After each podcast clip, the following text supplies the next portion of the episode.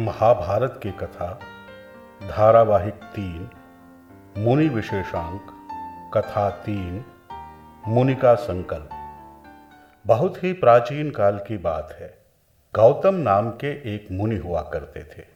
उनके तीन पुत्र हुए, जिनके नाम एकत, द्वित और त्रित रखे गए। गौतम ने अपने पुत्रों की शिक्षा दीक्षा आदि पर बड़ा ध्यान दिया। अतः वे तीनों भाई भी बड़े ही विद्वान हो गए। गौतम अपने पुत्रों की इस धर्म परायणता आदि को देखकर बहुत प्रसन्न रहा करते थे। किंतु काल पर किसका वश चलता है? एक दिन आयु पूरी होने पर गौतम परलोक सिधार गए। गौतम के न रहने पर यजमान लोग उनके पुत्रों का ही आदर सत्कार करने लग गए।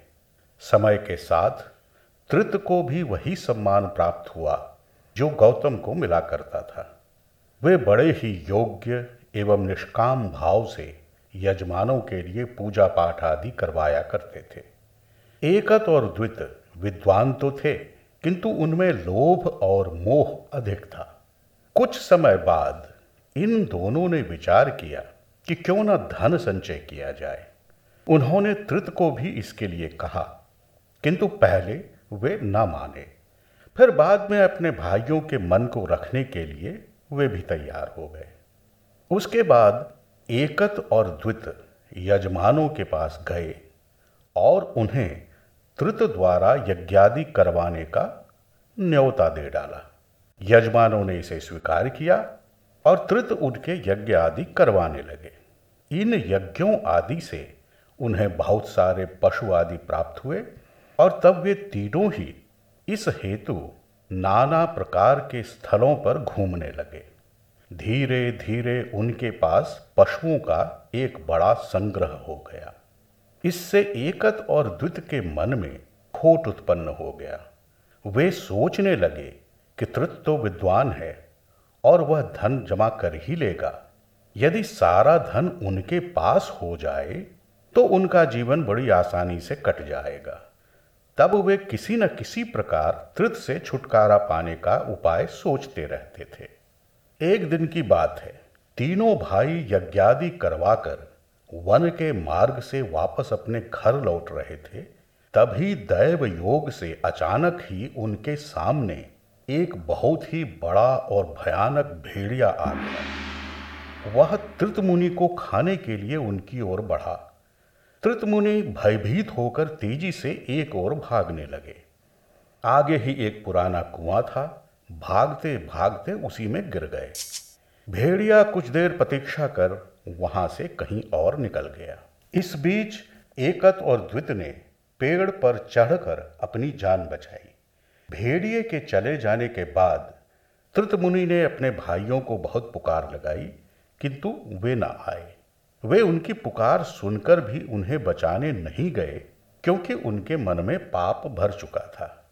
वे त्रित से पीछा छुड़ाना चाहते ही थे और उनके लिए यह एक अच्छा अवसर था।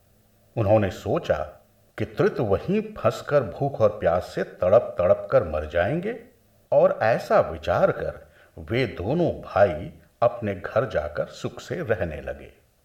त्रित जिस कुएँ में गिरे थे वह बड़ा ही पुराना था, उसमें पानी न था, मात्र रेती भरी हुई थी और वह अत्यधिक गहरा था। अतः गिरने से मुनि को अधिक चोट तो न आई, किंतु उनके लिए बिना किसी सहायता से उससे बाहर निकलना कठिन था।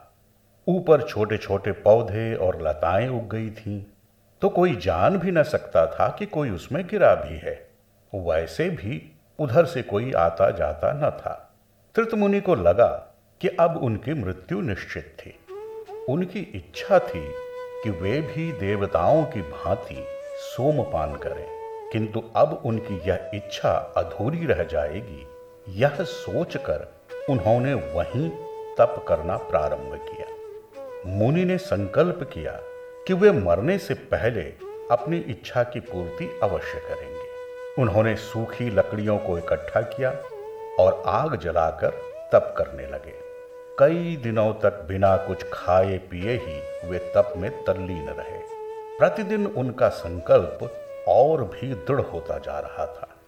फिर एक दिन उनके इस तप से देवता प्रसन्न हुए। देवता गण वहाँ आए और बोले, मुनिवर, हम आपके तप से प्रसन्न हैं। आपने हमारा आह्वान किस लिए किया? बताइए, आपकी क्या इच्छा है? त्रित मुनि ने कहा, प्रभु मुझे सोमपान की इच्छा है। मैंने लताओं को पीसकर उसमें सोम रस का संकल्प किया है और आप सभी के लिए अलग से भाग रख दिया है। कृपया इसे ग्रहण करें। तब देवताओं ने उस द्रव्य को सोमरस बना दिया और अपना भाग ग्रहण किया। तीर्थ मुनि ने भी उसके बाद सोमरस ग्रहण किया और बोले, प्रभु, आपका हृदय से आभार जो आपने मेरी इच्छा पूर्ति की। एक कृपा और कर दें कि मुझे इस कुएँ से बाहर निकल जाने की व्यवस्था कर दें। देवताओं ने तथास्तु कहकर उस कुएँ में शुद्ध सरस्वती नदी के जल का प्रवाह पैदा किया, जिसके सहारे त्रितमुनि धरती की सतह पर आ गए। मुनि ने जब देवताओं को प्रणाम किया तो वे बोले, मुनिवर, आपने तप कर इस कुएँ को पवित्र कर दिया। और अब इसमें सरस्वती नदी का जल भी प्रवाहित हो गया है। अतः आज के बाद से जो भी इस कुएँ के जल का आचमन करेगा, वह रोगों से मुक्ति पालेगा। ऐसा कहकर देवतागण चले गए। मुनि भी प्रसन्न होकर अपने घर वापस आ गए। जब उनके भाइयों ने त्रित को देखा तो वे भय से भागने लगे। त्रित मुनि को क्रोध आ गया और उन्होंने उन्हें शाप दे दिया कि वे तत्काल ही भेड़िया बन जाएँ, और वैसा ही हुआ। ऐसा उन्होंने इस कारण से किया क्योंकि उन्होंने पशुओं के लोभ में त्रितमुनि को मरने के लिए छोड़ दिया था।